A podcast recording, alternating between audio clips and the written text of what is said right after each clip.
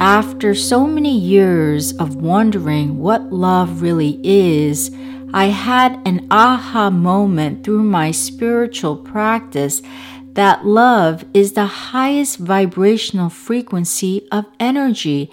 And because this love energy is so powerful, everything in this universe, including each of us, our mind, body, and soul, is manifested as physical form or matter. So the essence of who we really are is love energy.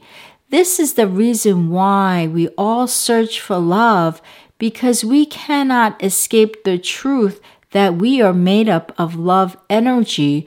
So our soul yearns to keep returning to that love connection over and over again.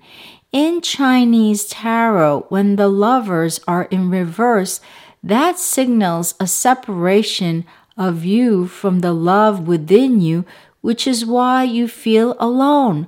But you can always return to that everlasting love by the virtue that you are created by love energy.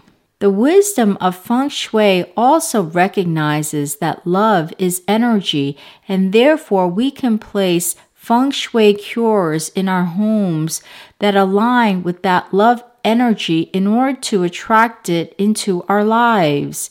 In Feng Shui, the concept of pairing the yin and yang, the feminine and masculine, coming together in perfect harmony is love. In order to tap into this feminine yin and masculine yang energy, place objects that are in pairs in your home. So perhaps in your living room, you can place a pair of plants on each side of your T V, framing it, or on each side of your windows, place a pair of pictures like paintings. Here I have one image of the yin, the feminine moon, and the other image of the yang, the masculine sun. In your bedroom, place a pair of objects like rose quartz crystals on each of your side tables, or hang pairs of objects like pairs of birds on your wall.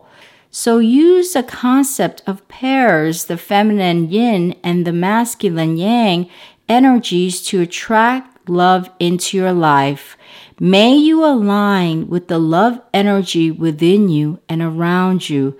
I send you much love and blessings. Namaste.